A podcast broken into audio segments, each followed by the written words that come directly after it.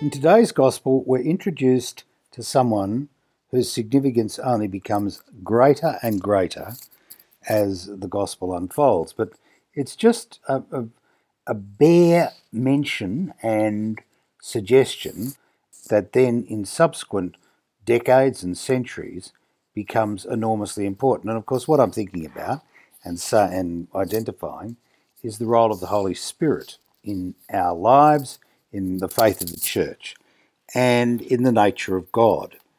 This was not something that was done quickly or immediately. It took centuries for the church to clarify just what the nature of God is. The three persons in the Godhead. This was not evident from the beginning because what they were most concerned about was just to say, well, look, we have one God. It's the God that we share with Abraham, and then subsequently, it's also the God we share with Muslims. They believe in one God. But the critical thing that happened with Christians is that they recognize that there are three persons in one God, and of those persons, one became incarnate. That's the Son who became Jesus Christ.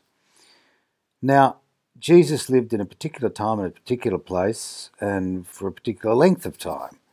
And then what unfolded from that was that he left us sayings and a community, which is the church, and that all went to shape up what in fact our faith is. So that's what that's what we believe. But what Jesus is saying here is I've got much more to tell you, but you cannot bear it all now. But when he comes, the Spirit of truth will guide you to all truth. He will speak on his own. So, this is the Spirit, the Spirit who does all that he does for us with God and is God.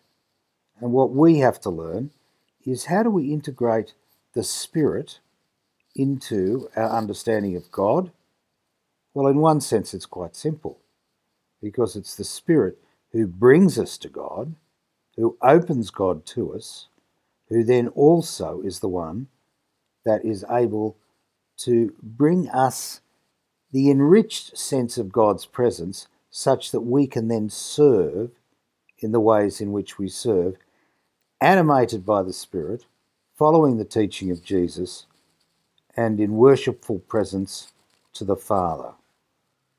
Everything that the Father has is mine, says Jesus, and for this reason I told you that he will take from what is mine and declare it to you. So we are the beneficiaries of the one God and three persons, and particularly in our lives of the presence and action and power of the Spirit, doing infinitely more for us than we could ask or imagine and opening to us the depth of wisdom and understanding that is there for us to appreciate and to grow in as the foundation of our faith and then as the world unfolds.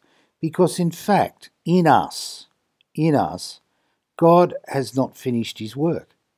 We are still in the process of being created and sustained and renewed and we are still coming to knowledge of who God is. So there is much, much more to be done, and you and I, as people alive in the time and space of the 21st century, have new things to learn about God. So let's give ourselves to becoming what God wants to make us to be and finding our way to praise and thank Him for all that He is in our own time and place.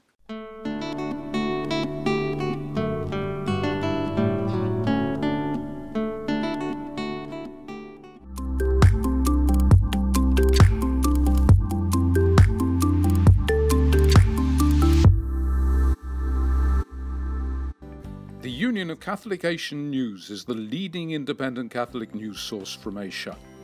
Support our network of Catholic journalists and editors who daily provide accurate independent reports and commentaries on issues affecting the Church across the Asian region.